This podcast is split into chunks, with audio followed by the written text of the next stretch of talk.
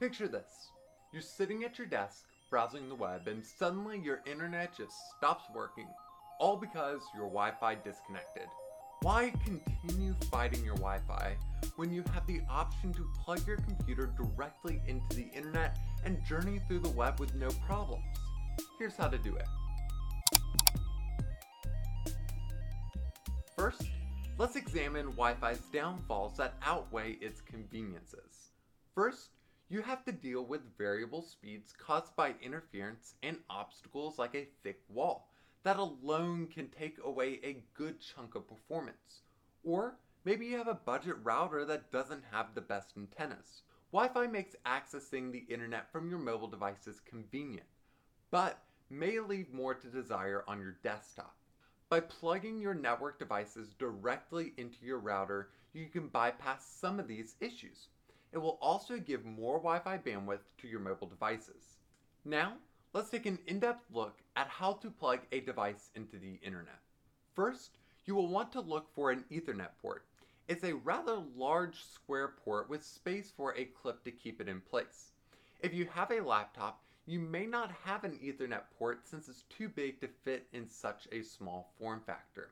Instead, you will need an adapter, either a USB A to Ethernet or USB C to Ethernet.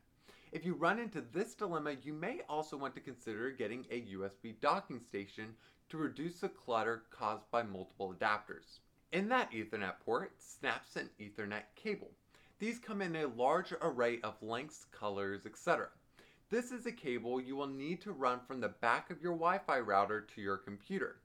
Now this may be a simple task if your router is right next to your computer. Otherwise, you may need to run some cables through your house.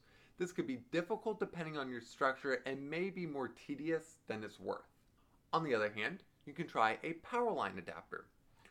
With a power line adapter, you can inject your internet into your existing electrical cables, which I think is a pretty neat idea.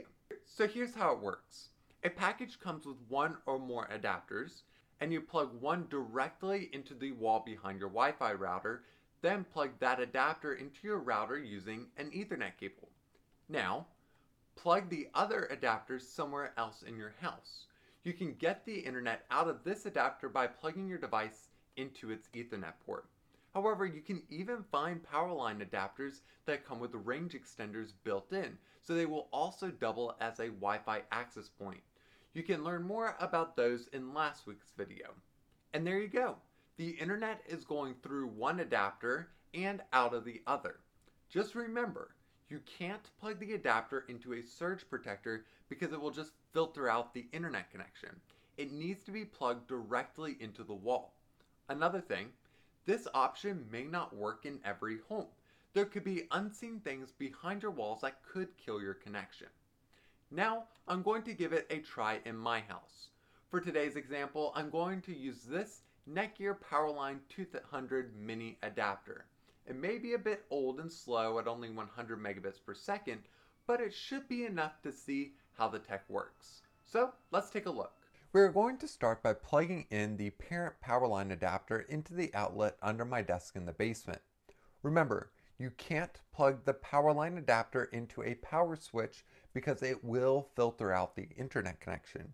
You need to plug the adapter directly into the wall. Next, I'm going to attach an Ethernet cable to the adapter. Now there should be a solid green power LED and a solid green Ethernet LED.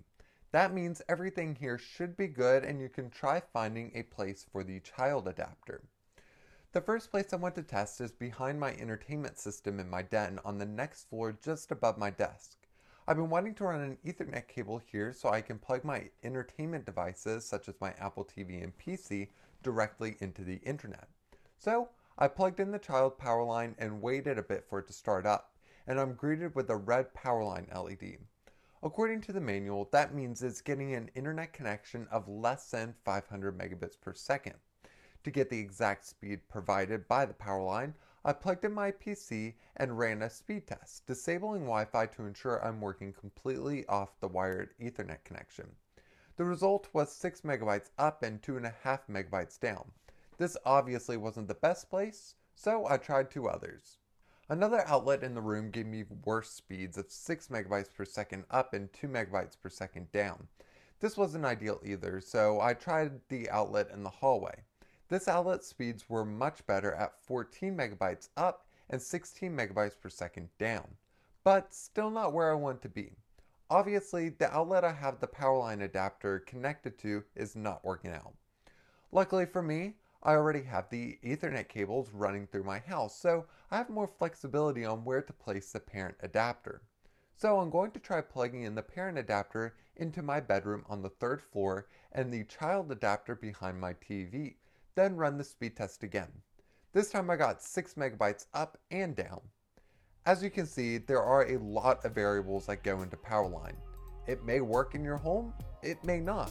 Nonetheless, it's still a very interesting piece of technology.